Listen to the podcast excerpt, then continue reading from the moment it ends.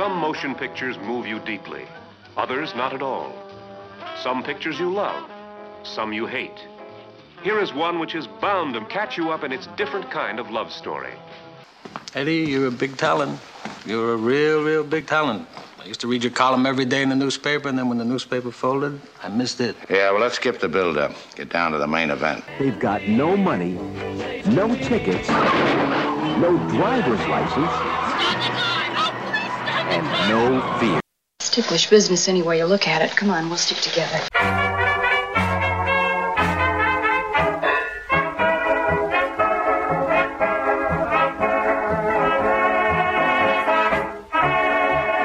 It's Ticklish Business, the podcast devoted to honoring and deconstructing classic movies.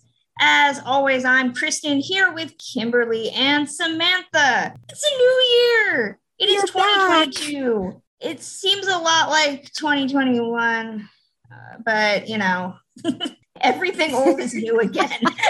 it's like the same year, just that phrase used to mean something, and I know TCM makes that a key focus of their marketing, but everything old being new again is not really as fun as it used to be, considering the last couple of years. I don't know about you two. I'm done personally. Time is merely a concept at this point. It's just all running together. Which is why we do this podcast, as evidenced by that. But of course, first new shiny episode of the new year, we are, of course, looking back at the last year, specifically the classic films that we discovered in 2021. This remains one of our most popular topics, which I always find fascinating. I think because people who want a nice crash course in classic films and or want to be able to say that they have like a deep cut listen to us i might be giving ourselves way too much credit but i think that's why these ones remain so popular i don't know I love doing these. I just have to say, it's one of my favorite episodes that we do every year. And I think the thing that I love about it is you don't have to know a lot about classic movies to listen to these. You can listen exactly. to these episodes that we do every year and get really great recommendations. And even us, we introduce each other to films that we haven't heard before. I mean, Cry Havoc. Cry Havoc. exactly. So yeah, I, I always love these. Spoiler alert, Cam, did you see Cry Havoc this year? I have not seen that one. No. What, oh, well, then no. The recommendation that jumped to my mind is one that'll come up. So. Unfortunately, if you came to this episode hoping that there would be a three-peat of Cry Havoc, that's not happening this year. Maybe I in 2020. failed everybody. I'm so sorry. I know, Kim. Come on. Before we get into it, here is a short little ad for our Patreon. If you are a fan of old Hollywood, classic entertainment, and the joy of pop culture history in all its forms, please subscribe to our Patreon page like these wonderful people Christine Meyer, Danny, David Floyd, Jacob Haller, MCF, and Rachel Kramarchuk. Our Patreon website is located at patreon.com slash ticklishbiz. Be sure to take a look at our other channels as well. We're on Twitter at ticklish underscore biz, as well as YouTube and Instagram. Keep an eye out for lots of bonus content coming soon. Now, back to the show. So let's get into our classic film discoveries of 2022. I always love talking about criteria. For me, I had a couple simple rules that I gave myself. Either it had to be pre 1980, which tends to be what we usually our timeline, and or it had to be on TCM. So I know that it probably won't affect this list, but if you go over to our website, ticklishbiz.com, our new snazzy website, you can read my short list, which has a couple newer movies, early 90s stuff that because it played on TCM, I considered it as a discovery because TCM is where most of us discover our classic films. So that and was I my just criteria. broke that rule in a couple of months. Kim, what was your criteria?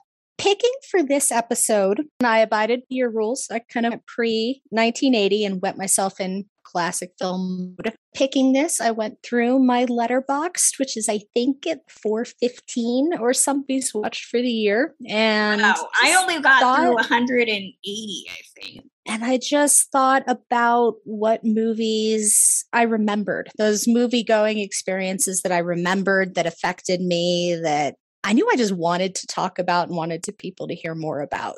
They might not all necessarily get like five stars, but dang it, I liked all three of these movies. In my bigger list, it's something similar. It's tracing my everybody who knows me knows I go through my little phases with my actors and kind of my new discovery list is kind of tracing the year that was 2021 for Kim. I know that if you look at my Letterboxd, people might be surprised that I did not include certain things on here that I gave three and a half, four stars at the time. If I did not remember anything about what it was, I did not count it Ditto. because if I have to talk about something, I'm not going to be great talking about stuff that I don't remember why I liked it. I just remember that I really did. So apologies to those movies that were not memorable enough in the future to be on this list. Samantha, what about you? What was your criteria? I definitely agree with you both. It's funny because I had a couple of those experiences where I gave a movie four, four and a half stars and didn't remember it well enough to talk about it here. The Scarlet Pimpernel comes to mind.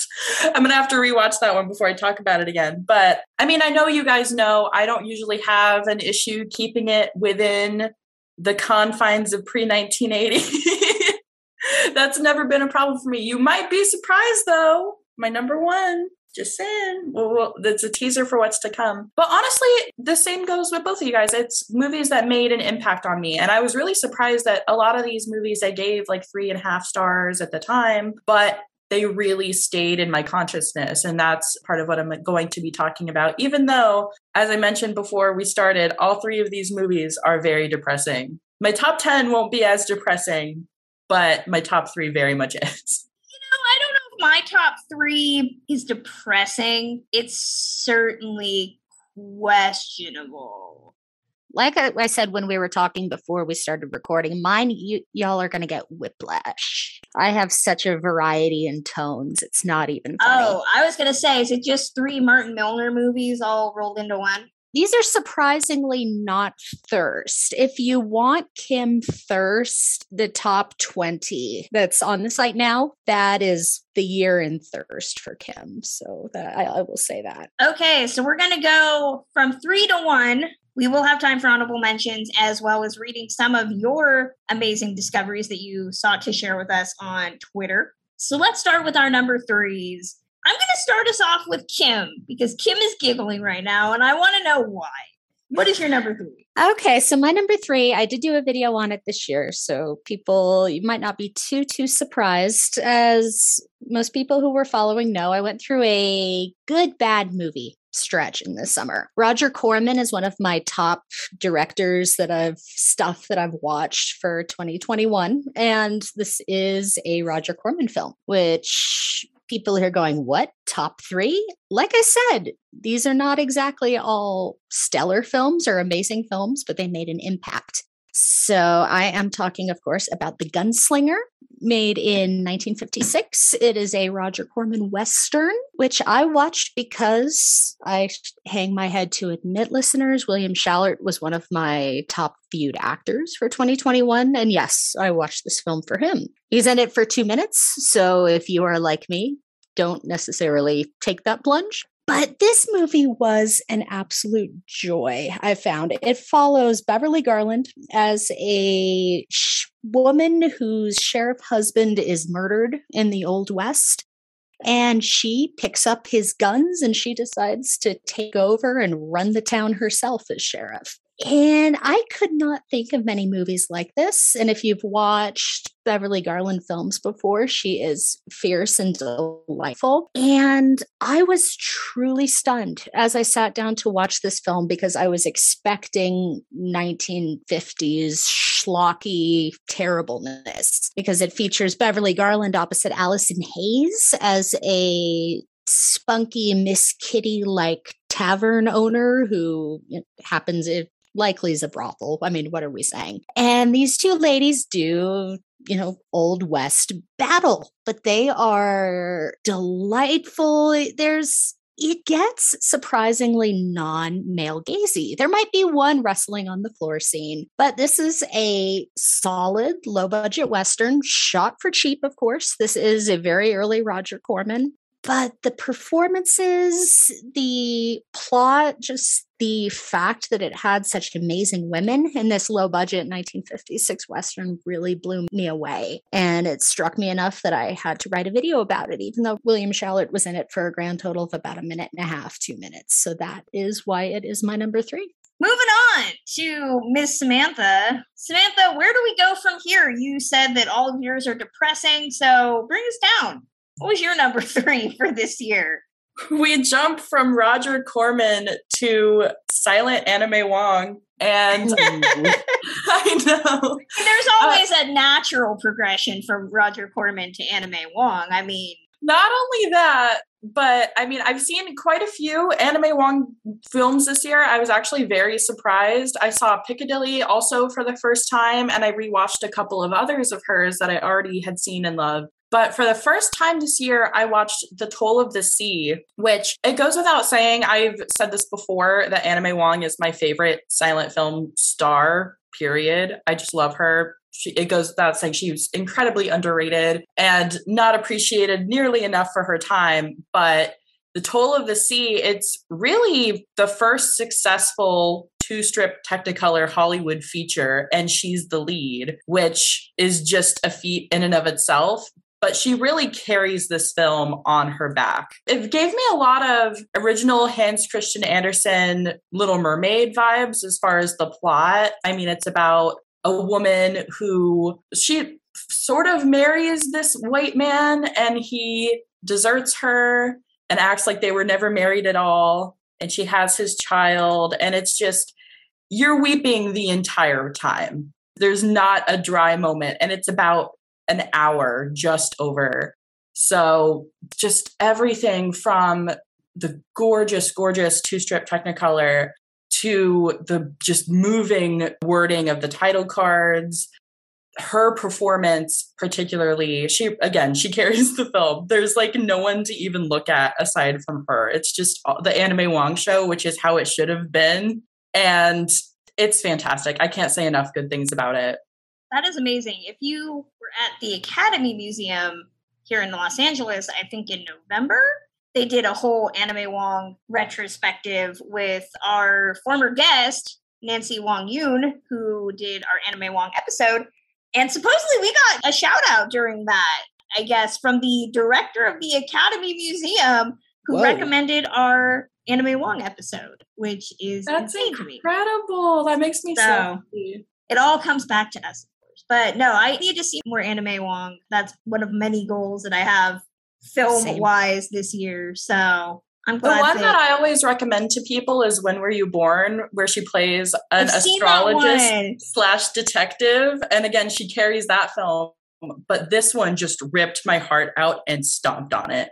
Like there's no other way to put it. And I couldn't, if you're looking for an Anna May Wong movie where she actually has something to sink her teeth into and plays the lead, this is the one for sure. This is the cry havoc of 2022. It is. it's good to know because I'm painfully underviewed on her. I have to admit, and that's one one of those that I need to get remedied asap. It goes by so fast too, even though it's as sad as it is. It 10 out of 10 would recommend my one and my two were very easy for me to think of. I knew exactly what they were from the minute we started talking about this episode at the end of last year. My three, though, there were at least 15 options that I could have had where I liked all of them. I would love to talk about them. They'll all be on my short list on the website, but I needed to pick one to talk about. And there's not really necessarily a theme to my list. Eh, maybe it's thirst. Actually, yeah, no, it's probably a lot of thirst. But my number three is from 1954, and it is the George Cukor directed Judy Holliday starring It Should Happen to You. Samantha's excited. I love that movie Not so surprised. much. so was, much. I don't know how I ended up watching two Judy Holliday movies in a year. I don't know if TCM, I don't remember if TCM maybe did something with her or not, but this was one of two Judy Holliday movies that I saw, including The Marrying Kind, which is on my short list, which is also a fantastic film, very different film than this. Still smarting after being the Ricardos, finding a way to shade Judy Holliday inaccurately, of all things. I, I feel like I need to give Judy a little love in my number three. So this is a film, as I mentioned, directed by George Cukor, with a Garson Kanin script, who I think Garson Kanin did a lot of great work. He also did Born Yesterday, Memory Serves, which is another great Judy Holliday film. But this film is Judy Holliday plays a woman named Gladys Glover, who has just been fired from a job. She feels that she has not made anything of herself after moving to New York and she wants to, she was already hoping that by this point she'd have done something with her life, and she has not.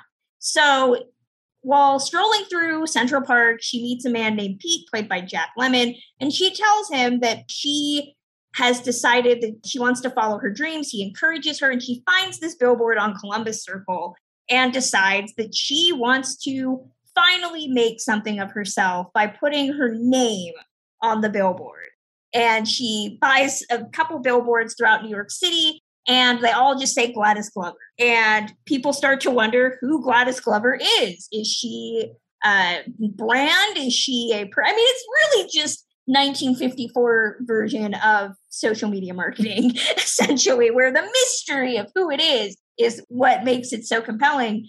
And it ends up changing her life in very convoluted ways. It puts her at odds with the relationship that she has with Jack Lemmon's character. It brings in an ad guy who kind of wants to exploit her, but is also interested in her, played by 1950s Peter Lawford, which of course was kind of my thing when I decided to watch this. There was a couple Peter Lawford movies ended up on my short list. But I just I love this movie because I think Judy Holliday. I know a lot of people think of her as Born Yesterday, but I think that she really did become that female equivalent of Marlon Brando the actors that were making authentic films, films that felt like, you know, real situations from real people. And this is a great little slice of life movie about a woman who just wants to feel seen and recognized. And oh my God, I wonder why I picked this movie because it feels like it has a lot of commonalities with my life. So I really enjoyed it. I thought it was a darling film. Samantha, you've seen it. What do you think of it?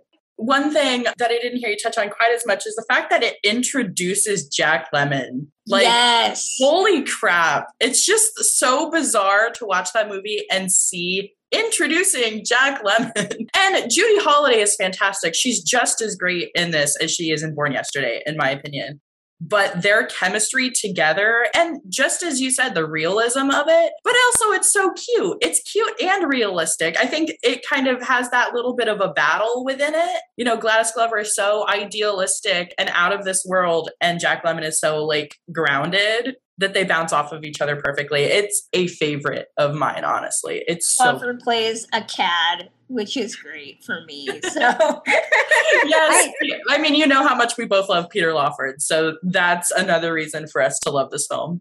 Times three. I have not watched this one in years, but when I watched it, it was for Mr. Lawford. I still remember the cover, him sitting in this car in his 1950s esque glory. I will freely admit, I have had to grow into Judy Holliday a bit. She was one who I did not quite understand, didn't get. I've watched a couple of her films this year, and it's like the clouds have parted to what everybody has seen. And it was just for some reason in my teen years or whatever when I tried it, just her humor didn't speak to me, but watching her in my 30s is a grown lady. I'm like, okay, yes, I bow to that genius and I need to definitely see more because there are a few films that I kind of go, eh, because I watched them as a 13 year old who didn't get it. This was one of those where I, I was a 13 year old who watched it for Peter Lawford thirst and no other reason. Peter Lawford Hive 2022. Mhm. Just saying. Kimberly, what is your number two?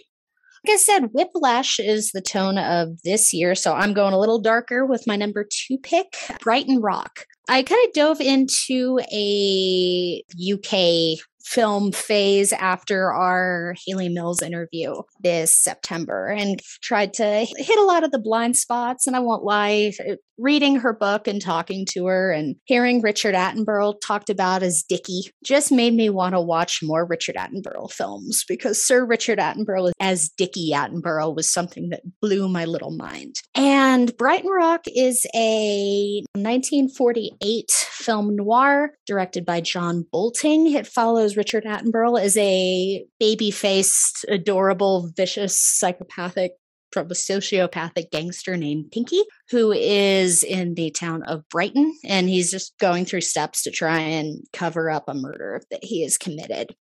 And this movie fully and completely is about that Richard Attenborough performance. And as somebody who has really only seen him older, from really, you know, The Great Escape to my introduction to his work, which was Jurassic Park, you know, back when I was a tyke, to see him in this role was just such a visceral, fascinating experience because it's so well crafted, because he's a truly terrible, horrible, heinous individual, but yet he looks about 15 and he is absolutely adorable. You just want to walk up to him and pinch his little cheeks, but this is the the noirest of noir.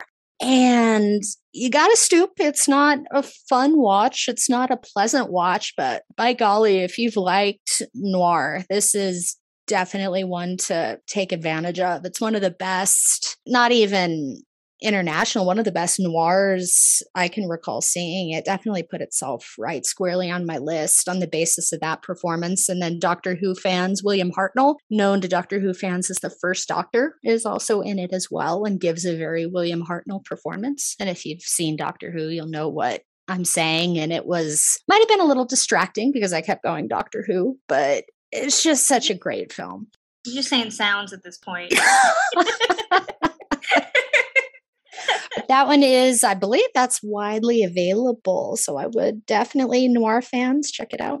Exactly. That's definitely what I want to check out now too, because just like you, I've pretty much only I've only seen Richard Attenborough in Jurassic Park. I knew that he had work that early on that I've wanted to see, but I just didn't know what. So now I've got something. I appreciate definitely it. jump in that one now. Samantha, what about you? What is your number two?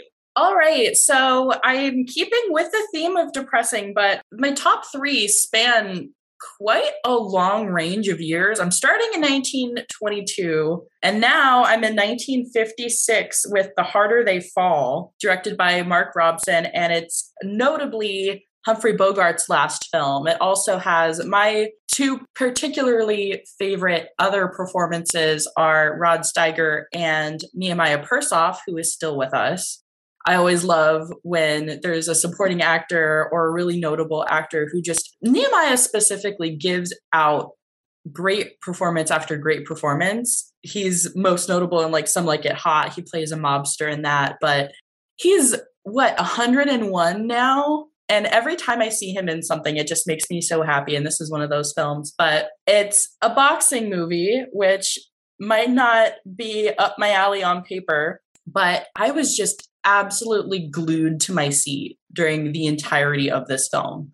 I've seen a lot of Humphrey Bogart movies at this point. I want to say at least like 20. And I hadn't seen his last one, but he's just so good in it. He's good in everything. But this movie is just so powerful. And it really shows the corruption and the greed of the boxing world and really just puts a spotlight on it and it's just fascinating to me. He and Rod Steiger, even though they didn't like each other while filming, really bounced off of each other while making it. And you can just see the fireworks in every scene. And there's one in particular where this boxer who's been completely exploited without his knowledge this entire time you know they read out the facts and figures after basically killing himself in the ring he gets pennies on the dollar compared to the millions that everybody around him makes.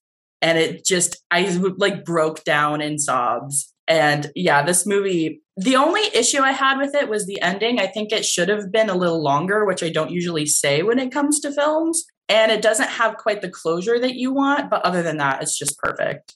Well, that cast, I mean, I can hear depressing already with if it's Humphrey Bogart's last film and Rod Steiger, but I can also see what those performances must have been like that just sounds dynamic and hard hitting and visceral and good. Absolutely. I, I couldn't take my eyes away for a minute. It was such a good swan song for Bogart, I think.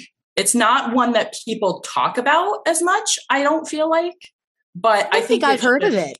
Exactly. I feel like it should be right up there among some of his best. I would say this is at least a top 10, if not top five Bogart film for me, which is saying That's lot. high praise for somebody like him. My number two, kind of going off of what Samantha said in terms of time span. I mean, I am firmly in the 50s until I take a big slam into a more contemporary era. But in thinking back on some of the other movies that I've probably included in past lists, my two and my one, again, feel like I've come up with the same logic, at least consistently, throughout the last couple of years of doing these episodes. So I'm pretty sure last year, somebody can tell me if it was last year or the year before, time has no meaning these days.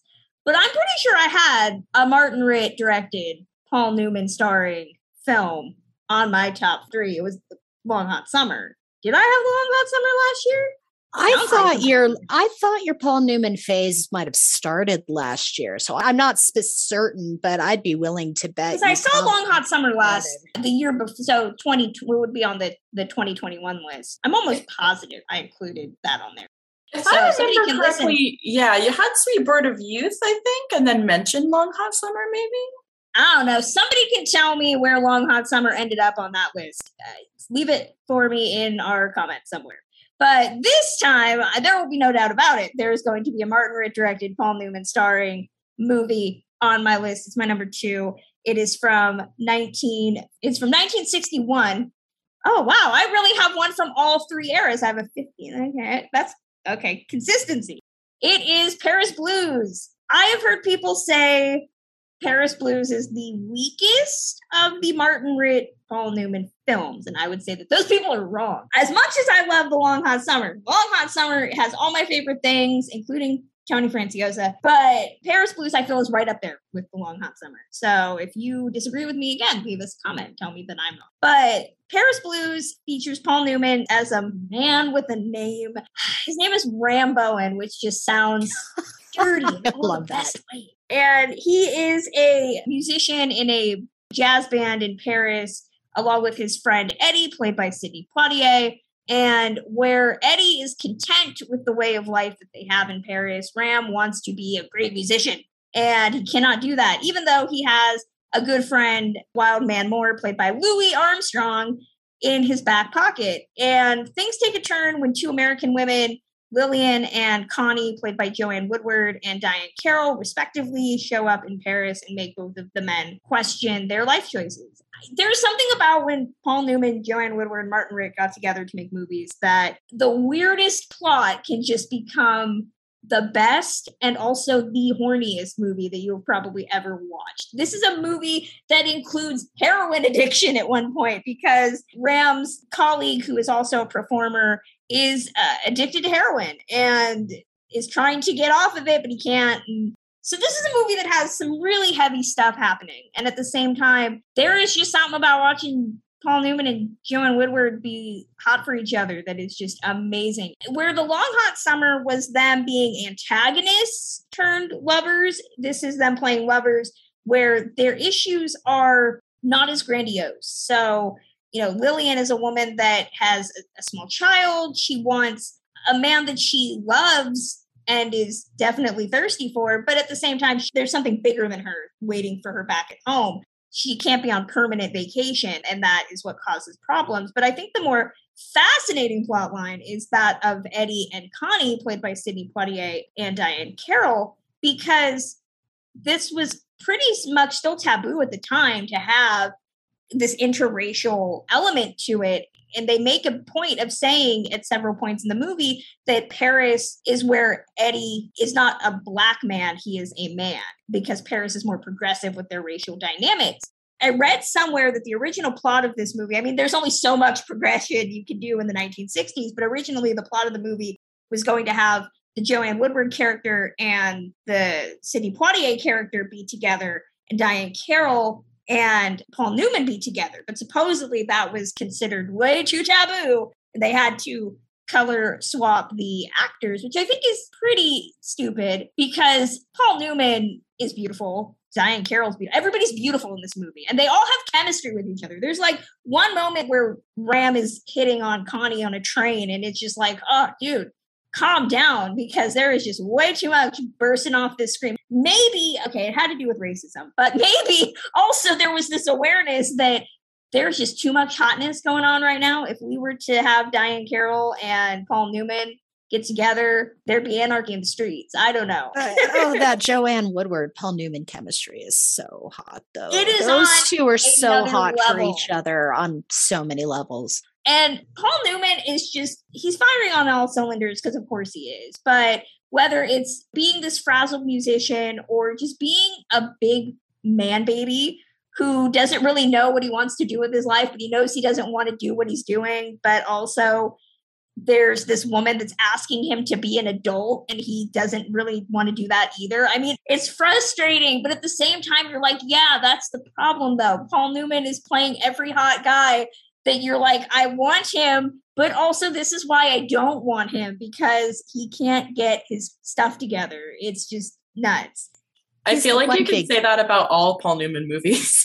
Exactly. Paul Newman was really, I don't go so far as to call him the first himbo, but he certainly was the beautiful man that made you realize why you probably shouldn't want the beautiful man because the expectations and the stuff you have to deal with with him like he's really showing up that like pretty guys come with a lot of baggage and a lot of bs and you're like really do you want to deal with it? Yes. Yes you do because it's paul newman. I mean come on. So and sidney poitier is no slouch either. I mean where paul newman's character is a lot of like the sexuality of the movie sidney poitier comes in and he's just so romantic and level-headed again, he's the guy where you're like, see, this is the, what a man looks like. He knows what he wants. He's trying to move forward. Like he has a whole bigger problem than whether he can, you know, be a top musician. He just wants to be accepted as a man in society. And in America, he can't do that.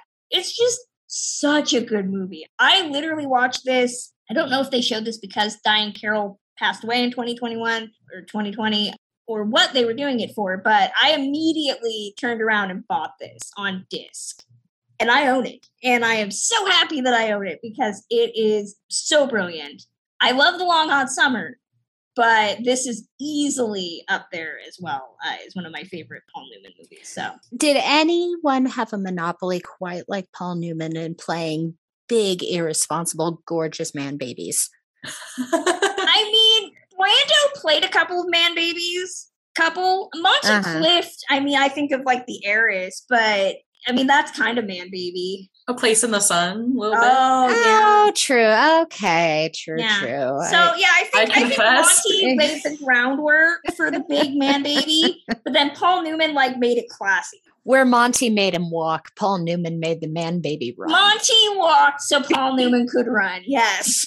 I think just all the method actors we can put into this himbo category. we could just do a whole episode, future episode. himbos. Oh my gosh, we should. But the method and the himbo. But no, Paris Blues is one of those that has really slipped through the cracks for me because I love, love, love Sidney Poitier and Diahann Carroll and Paul Newman and Joanne Woodward all so much. It's like a crime that I haven't seen this. For some reason, I thought it would be boring. I don't know. It's just one of those. I've got to fix it because it's like one of the few that I'm missing from them. I'm having to sit here and write down all the recommendations because of all the films here. I've only really seen the one, and it was you know Kristen's th- number three, and it was years ago. So I could I have not seen Paris Blues either. So that is a must remedy, especially with Paul Newman being Paul Newman, and the fact that I understand everything that that man brings on a physical level. I would say before somebody inevitably asks me where I would put this alongside the other Martin Ritt Paul Newman movie, which I did not mention, which is HUD. I mean, HUD is a completely different animal because it's so dour and cynical, and oh, it's great too. But I can definitely see like you know, HUD is still number one.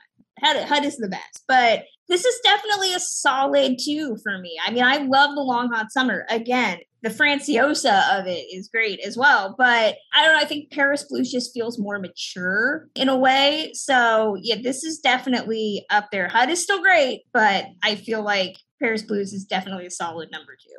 The Long Hot Summer is easily top three, if not my favorite Paul Newman movies. So hearing two movies Oh. that I haven't seen that are ranked above that, I need to like run. Oh, you have out. to see HUD. HUD. I know so Melvyn Douglas too. I love him so much. And need to see Sweet Bird of Youth. Have you That not seen an Sweet Bird of Youth? I haven't. Sweeper to mute again. If you want to see him play a himbo, I mean, he's playing a gigolo. I mean, he's pretty much playing BD gigolo, or um, like de- no, he's definitely like selling. He's a sex worker. Okay, Oh he's definitely gosh. a sex worker, and it's great. Again, it's great because he has no compunction with being like, yeah. I'm definitely a sex worker. Deal with it. So it's so good. Well, It's saying something that in our sexy movie list, I think Paul Newman was the number one represented actor of like everything. I think we got Paul Newman on there four or five times in what And 20 before plus someone films. inevitably makes me eat crow about, oh, Kristen, remember the days when you didn't get Paul Newman? Yeah, I know, I was an idiot. So I'm willing to admit that on the record right now. Kristen from three years ago was a big dumb idiot. So We're all here admitting our mistakes and growing and learning. That's all you had about. to say for me was Sidney Poitier, and I'm in. I am. It, it is a goal of mine in life to complete his filmography. Probably one day I will. if you watch it knowing, and this is not talking out of school, this is true facts. Diahann Carroll and him had a years long relationship, a decades long affair. And supposedly, like, he would not marry her. And they were together for a long time. And just watching their interactions in this movie and knowing that they were going to have a very torrid romance off screen, it just, oh, it intensifies everything. I just want to watch it again now. I'm amazed that he didn't star opposite her more often because I feel like they would bounce off of each other really well. I actually got to meet Diahann before she passed, and she was an incredible lady. She talked all about how we're getting way off subject here, but she told the most incredible story about how when Marlon Brando met her, he asked her out and she turned him down because she had someone she was already sort of seeing on the side. And when she turned to walk away, he smacked her behind and she turned around and slapped him. and it made it more interesting. Diahann. I mean, she was just, uh, I need to see more of her too. So that's going on my list. Those two weren't paired more because they would have been too pretty together. Too hot. My, I mean, my yeah, glasses are so steaming perfect. up. They're just too hot together.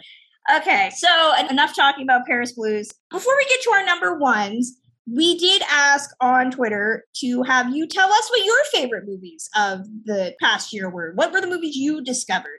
We got quite a response, so we're going to share those right now. Melissa Skillins at Melissa Skillins said, I've discovered a love for film noir during the pandemic and have been catching up with classics thanks to TCM and Eddie Muller. I saw Nightmare Alley, the original, for the first time, and I love dark psychological films set in the Carney universe. I can't wait to see the new film version. Well, Melissa, not to show for our episode on Nightmare Alley where we are talking about the original as well as the new version, you should consider checking that out. Our next one comes from Christiane Young at Chris Opera One, Out of the Blue from 1947, a genuinely funny farce with terrific performances by George Brent, Ann Dvorak, Turhan Bey, and Virginia Mayo. I'd never even heard of it before and was pleasantly surprised by how good it was. Christiane, you are onto something because it is not in this list, unfortunately, but it is in my short list out of the blue, which is, as she mentioned, a really weird, funny little movie that goes all sorts of different ways. You want to talk about genre mashup? It's a movie that starts out as a rom com, turns into a murder mystery, turns into a noir. It is great. So I'm glad you enjoyed it as well. From Bobby Rivers at Bobby Rivers TV, La Otra, starring Dolores Del Rio, a late 1940s Mexican film remade in the early 60s as Dead Ringer with Bette Davis and Karl Malden. There were a couple people that also praised La Otra, starring Dolores Del Rio. And all I can think about is Lupe Velez making fun of Dolores Del Rio in High Flyers. So I have not seen nearly enough Spanish classic film, and I really want to. Our next one comes from Mr. Paul Muni at Mr. Paul Muni One. So many, among them, The Third Man, City Lights, and Gaslight, all good ones. Cinema 60 at Cinema 60 Podcast said Pressure Point from 1962 and 1966, The Roundup, were real standouts for us. Sean Hall at ED Cinephile wrote, thanks to suggestions from the podcast, The Killers and Dracula's Daughter. Yay! Other new faves include Battle of Algiers, A Raisin in the Sun, more Sidney Poitier, The Mark of Zorro from 1920, Love Me Tonight, and The Story of Temple Drake. From our friend Kenny Miles at the Kenny Miles, he said, I enjoyed Kimberly's recommendation of Boys Night Out. Yes. Um, some of my picks that start with the letter B also include The Best Years of Our Lives, Bad Day at Black Rock, that is a great one, Brute Force, Black Legion, and Bullet. Magic Boy from 1959 is my most obscure discovery. From Ellen Bieber, The Lady Eve. I don't know that Barbara Stanwyck was ever better. That movie is amazing. Barbara Stanwyck. That, talk about it again, hot pairing of people. I mean, Henry Fonda and, and Bab Stanwyck. It's peak Henry Fonda there. I Yeah, will watch if you- Baby Henry. if you are a fan of their anything. pairings, Ellen, and you have not seen the Mad Miss Manton, you should because it's amazing. It's adorable. Libby Morse at Morse Libby wrote everything with Charles McGraw, everything by Phil Karlson, The Killing, The Lusty Men, The Black Book, Cast a Dark Shadow, and The Wolfman. It's a noir, and I'll fight anyone who says otherwise. Almost forgot lots of great French films, but the two most revelatory, The Young Girls of Rochefort and Playtime. And Peter Bryant at PM Bryant said, Pride of the Marines, John Garfield, yay! Pride of the Marines is not the best John Garfield, but it's a good one. The big One of the few old Hollywood movies to be filmed in and around Philly, so I have to give it. Oh, okay. The Big Street from 1942 with Lucille Ball, yay! And I discovered that one too. I loved it. I still need to watch that. It's Uh, fantastic. It's Lucy at her dramatic best. Ooh, and Ringside Maisie from 1941 have been my top discoveries this year. And finally, from Kayla Ewing at Kaylar622, Mrs. Miniver, Once a Thief, The China Syndrome, Clue. Oh, the, the, that's a Jane Fonda double feature to be proud of right there. Yay. All the President's Men, because you gotta love Robert Redford. The Parallax View, I Want to Live, and Hold Back the Dawn, to name a few. I have to give a standing ovation to the uh, Alan J. Pakula three-peat in that. Yes. I was gonna say someone went through some Pakula and some paranoid 70s thrillers right there. so let's get into our number ones. Kim, what is the movie that you were so happy you discovered in the year 2020? This is a movie I should have came to a long, long time ago because it spoke to me. I felt seen. So much about this movie was very me. I'm going a bit newer than we're used to, but I am still within our year range. So this is 1978's I Want to Hold Your Hand was my number one for the year. This is a story of three young women in 1964, February, who decide they're going to leave their nice, comfy homes in New Jersey to go stalk the Beatles when they arrive in New York. The whole movie is essentially Beatles fan fiction. But it was so, so, so delightful. This is Beatlemania, the movie. Contemporary film people, you'd probably recognize it. It was Robert Zemeckis' first film. That's what he kind of came on the scene with. What I was blown away with because I kind of I stayed away with from it. I was kind of nervous, but I dove into kind of a 70s and 80s phase towards the end of the year that I am still in. And this movie demonstrated how many women in the 70s and 80s who were doing good comedy and were just solid performers that we don't really see anymore because Hollywood is terrible and had no idea how to use them. Thinking of the performances by Nancy Allen in here, Wendy Jo Sperber, who I've recently came to her work beyond Back to the Future, and she's an absolute joy, and I love her, and I see myself in her, and there's so much in just being a girl in this film. You know, as a third grader who came to the Beatles with the Beatles anthology in 1995 and did the Beatlemania thing so hard, my parents wanted to put me up for adoption. I saw just being a young woman, the love, the being in lust, the wanting to be seen as a grown up. There's just so much here that really struck a chord for me and brought it home. And I should have watched this movie when I was 10 because I could have gotten so much out of it. It was definitely a personal favorite of mine, and it really shaped the close of 2021 for me. I haven't seen that one, but it sounds like something I would be into. It's cute. It's incredibly cute. Samantha, what was the movie that you fell in love with in 2021? All right, I am ready for some jaws to be on the floor. It is well known within ticklish business, I think, that I still have not seen The Godfather, any of the Godfather movies. That is not what I fixed this year I still need to I see mean- Godfather. I have not seen Godfather 2, which I've been told is the best movie of all What? time. So I, I'm sorry, I haven't. Long. Okay. I'm gonna reread the book though and watch the first one again. So, you know, there's that. So that being said, I did discover some very important and influential 70s films this year. One of which was A Clockwork Orange. That's not on my list. And I haven't seen any Al Pacino, but I fixed that this year. And my number one is Dog Day Afternoon from 1970. Dog Day Afternoon is so good. I know. As someone who basically enjoys nothing but 1930s romantic comedies, putting Dog Day Afternoon as my number one is a big feat. Uh, this is a big feat on so many levels. One, the fact that it is a 1970s movie, and two, it is the most depressing, like nihilistic, gritty told 70s you. movie. My 2021 list, my top three is depressing. But talk about powerful films. I mean, this movie just blew me away. It's absolutely genius what Al Pacino does on screen in this film. It's action packed, it's so suspenseful, it's gripping, it has a lot to say, and it, it was just so ahead of its time, which is kind of weird to say for a 1970s movie, which is, you know, kind of outside of my realm. But I feel like he was just doing things on screen and saying things on screen that I would imagine like this is a weird one to compare to, but like Heath Ledger in the 2000s, I could see doing something like this, not Al Pacino in the 70s. You know what I mean? It's definitely jarring for me. It's not what I'm used to, but I was so into it. It's just beginning to end again glued to the screen it made such an impact on me i'm not jumping into watching 70s movies or watching al pacino but i feel like this was a fantastic one to start with Such a movie that is indicative of the 1970s, the powder keg that it was. It really is almost the decade of microcosm.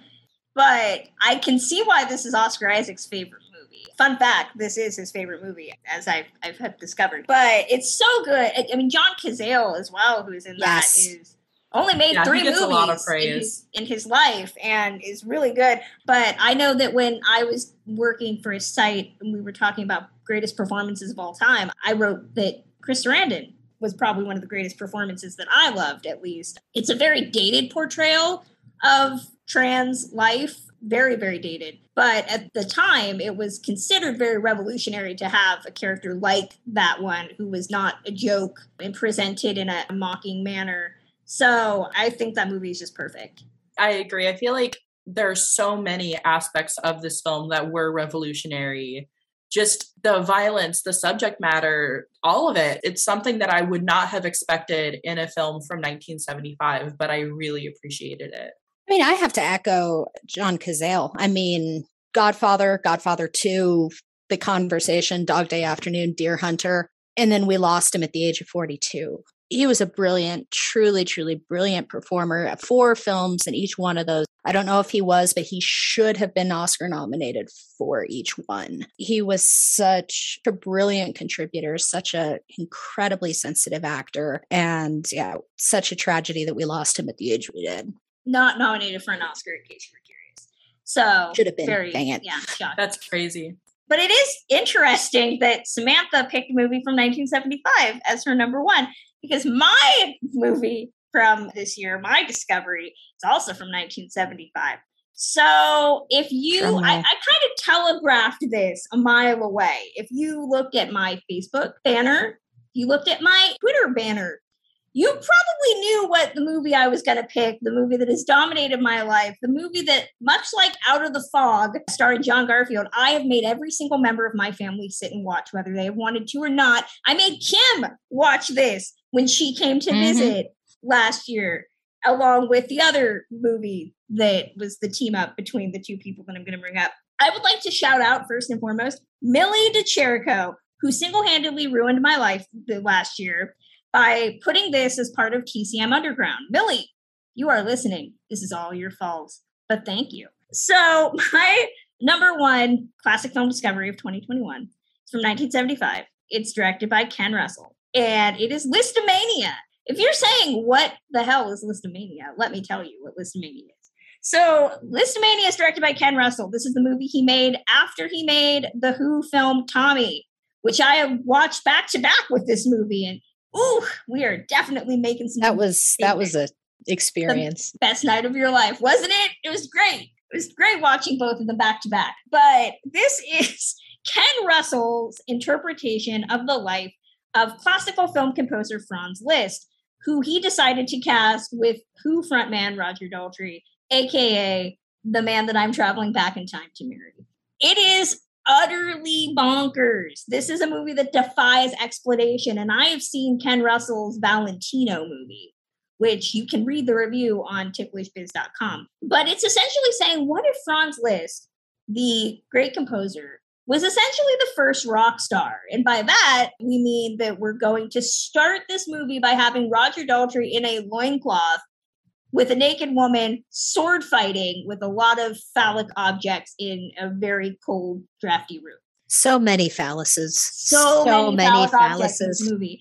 And so we get to just see Roger Daltrey be enigmatic, gorgeous as hell, wearing really great coats, um, engaging in a lot of hedonism. And it is utterly insane, but I loved every crazy second of it, whether that is the extended flashback to Franz Liszt meeting his mistress wife, set to essentially a recreation of a Charlie Chaplin movie. The extended Who's Afraid of Virginia Woolf argument, where they're just throwing a lot of crass words at each other, but it's just so catty and petty, and they're all wearing amazing costumes and they're all half naked. This movie, Ken Russell is one of those who apparently really loves to objectify his men because the camera just really enjoys being like, let's put Roger Daltrey in tight pants and a lot of no shirts for no discernible reason. Let's just have him putting clothes on for no discernible reason. He's got a kooky daughter who has a little mini Roger Daltrey that she calls little daddy and she is trying to like kill him with it and then that's before the whole third act happens which involves a rival composer richard wagner played by paul nicholas who essentially ken russell was saying is the reason that the nazis came into power and there's this weird third act involving like a literal superman it gets really really weird and esoteric ringo starr plays the pope it is just bananas and I freaking loved it. I turned around, I bought this movie, I bought Tommy, I own them all, and Roger Daltrey and this movie have dominated my life since whatever month Millie De Chirico decided to show this. So TCM, tip of the hat to you for giving me my favorite movie of all time. Our Tommy Lisztomania double feature. So many great coats, so many Roger Daltrey chests, so many tight pants, and So many so many comments, phallic symbols. Can we just okay? I mean, I kind of buried the lead here. This is a movie where Roger Daltrey is dancing on a 12 foot phallus. I'm mm. not even kidding. He's like riding on it. And in mm-hmm. fun fact, in his biography, he talks about how he kept it, put it in his backyard until his neighbors complained. and I tip my hat to him as well. Like, good for you, guy. The movie was not a success unfortunately he doesn't really devote much of it to his uh, in his autobiography to it because it made no money. And unfortunately it like ended the partnership between him and ken russell which is upsetting to me because i would have loved more totally weird movies starring him. It was just amazing. I had so much fun with this movie. I might watch this movie after we're done. It's artistic as all get out. I mean, is it artistic or is it really trashy? Well, it's really- rating is artistic. It's really trashy, but it looks so good. I mean, those set design, those costumes, it is just a rich visual feast. That's even more than Roger Daltrey. I mean, there's Yeah. just so much. if you watch Tommy and you were like, you know, I feel like this movie's good, but it needs way more like why is Roger Daltrey not like a rock star? This is that. If, you're you watch watching Tommy, and want less yeah, Pete like, Townshend, you want this one. blind and he's he's deaf and he's dumb, like that's all cool and all, but like I really just want him to be Roger Daltrey, but like in ye olden times. This will cure what ails you. It is a movie that defies description, and yet I have tried so hard to describe it. Hopefully, some some weirdo out there who thinks like me will watch it and be like, you know what? Kristen's on something. That movie sounds fake. Like I, I, I don't believe you. It I don't very, believe that exists. It is very, very real. And it was made by the guy who did the devil. So that just you know, sounds like someone smoked a little too much, if you know what I'm saying. And that was kind of vibe. So they were old. I started mean, writing. I feel like that's someone's mental description of a movie that they would want to see, not an actual movie that exists. I think Roger Daltrey would agree that's why the movie made no money. so many phalluses. So, so, so many fallacies. have have a plot. Like if Tommy has a plot, like you can describe what what, what Tommy is about. Okay, you cannot describe what Lisztomania is about. Which I was fine with that. That If- was my number one. I have to say, I, I will have to describe it like this way. If you watch Tommy and you said to yourself, I want more Roger Daltrey, but less Peter Townshend and less Ollie Reed, watch this one. It Yeah, checks all those boxes. It's like if you wanted a movie where you're like, why isn't Ollie Reed in this? And he is in this. Let's just say he has a very memorable cameo in this movie. But you're like, why is this a movie that's not starring Ollie Reed? But I don't want to look at Ollie Reed. This is like the fancy restaurant where they give you food like really small portions and it's made with really weird things, but they're like, don't worry, it's great. it's it's that. It's that filmic equivalent. So Lisztomania, Millie De Chirico, I love you. Thank you for this. Honorable mentions. Let's run through a couple. I had a whopping 47 some odd movies on my list. So I'm not going to run through them all right now, but some other movies that were not quite Lisztomania that I would love to shout out. Annie Get Your Gun. I got to see this during the TCM Virtual Classic Film Festival. And oh my gosh, it is such a great musical, great songs. Made me forget that I find Howard Keel to be incredibly boring. And Betty Hutton's face every time she looks at him is pretty much what I've been doing every time I see Roger Daltrey in Lisztomania. Some other ones that I included Kind Lady. This was one I literally watched at the 11th hour with Aline MacMahon and Basil Rathbone, where Aline MacMahon is a wealthy single woman whose house is taken over by an evil, evil grifter played by Basil Rathbone. And if Sounds you think. I want to see Basil Rathbone as like a manipulative, like Rebecca esque swoony leading man. This will definitely hit the spot. Love Uh, Mary Dog- Carlisle in that too. I have to say.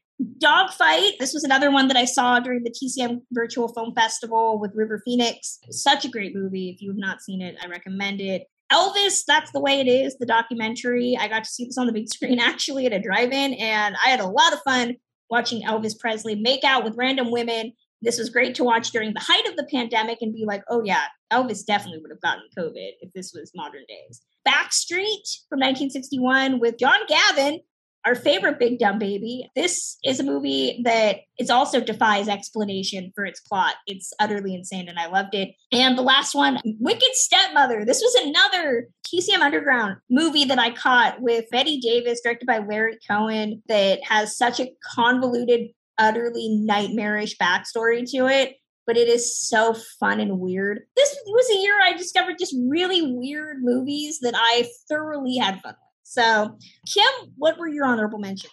Larry Cohen, those are an experience. Zigzagging through my list a little bit. Big Hand for the Little Lady. It was a 1966 Western I watched during my Kevin McCarthy phase, but got Joanne Woodward. She's delightful in it. It's a good Henry Fonda role. The Caine Mutiny, I first time watched this year and loved every second of that film. The Maze, if we're talking about my good bad movie phase, if you're the Richard Carlson fans out there, you know where you are. If you haven't seen this, make sure you have the brain eaters, sticking with the good bad ones. Going a little bit more modern, Valley Girl in 1983. I talked about that was one of my all time favorites of the year and a Nicolas Cage movie that I fell out over heels in love for. And wrapping up, Bluebeard.